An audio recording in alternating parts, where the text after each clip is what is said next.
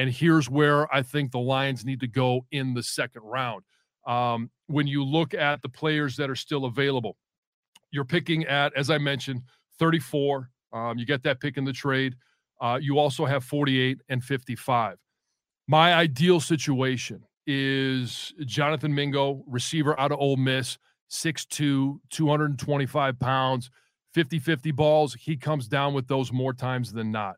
He's a big body receiver. When he has the ball in his hands, he's a physical style runner. He's going to pick up extra yards if it's third and eight or if you're in the red zone and you've got to have that first down. One, obviously, we know we've got Amon-Ra St. Brown, but you've got to have that guy that you could throw the ball up to at nine yards, say, go get it, go get us the first down. I think Jonathan Mingo would be a great pick at 34.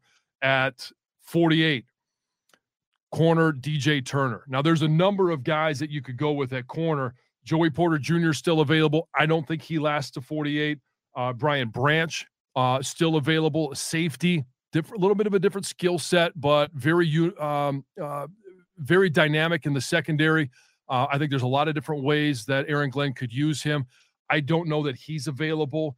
I don't want to go as high as 34 for corner, but I will go at 48. And I think DJ Turner has good experience playing at Michigan. Has we know he's got great speed, fastest player in the NFL draft.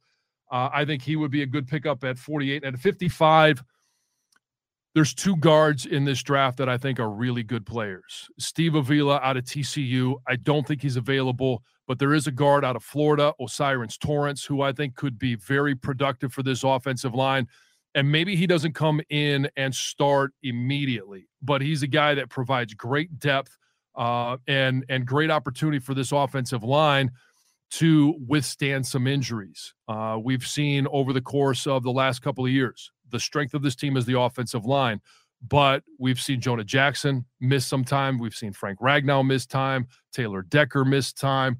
So you've got to have that flexibility and going guard with that number 55 pick, I think would be a smart move, or at least somewhere in the second round.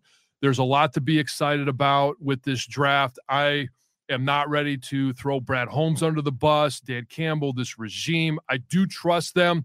There are picks that I would have rather have had in the first round, but you did pick up two starters, one on offense, one on defense. You got a playmaker on offense, an explosive style of, of player in Jahmyr Gibbs that's going to provide great opportunities for, for Ben Johnson to be creative, not just in the red zone, but throughout the entire field. Jack Campbell, instant day one starter. That's what you want out of the first round. And then in the second round, you continue to add hopefully some starters, but depth of talent they need to address the the corner position long term. Nobody's under contract for more than uh, this next year. Wide receiver, especially with Jameson Williams out, I think you can add to that depth.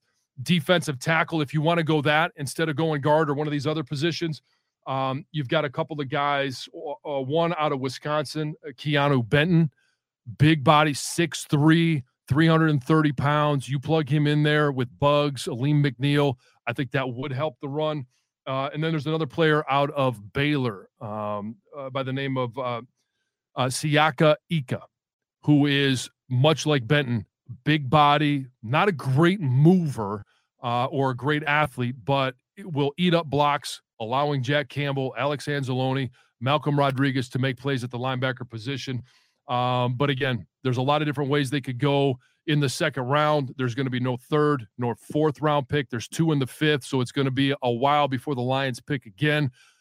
Make sure you like, subscribe so you always have this in your downloads. 97 won the ticket. You can search it on YouTube. You can see us. Usually it's me and TJ. TJ was busy this morning, but I wanted to make sure we brought you the update on what we thought about these picks for the Detroit Lions and what to look for tonight as the second and third rounds take place on Friday night.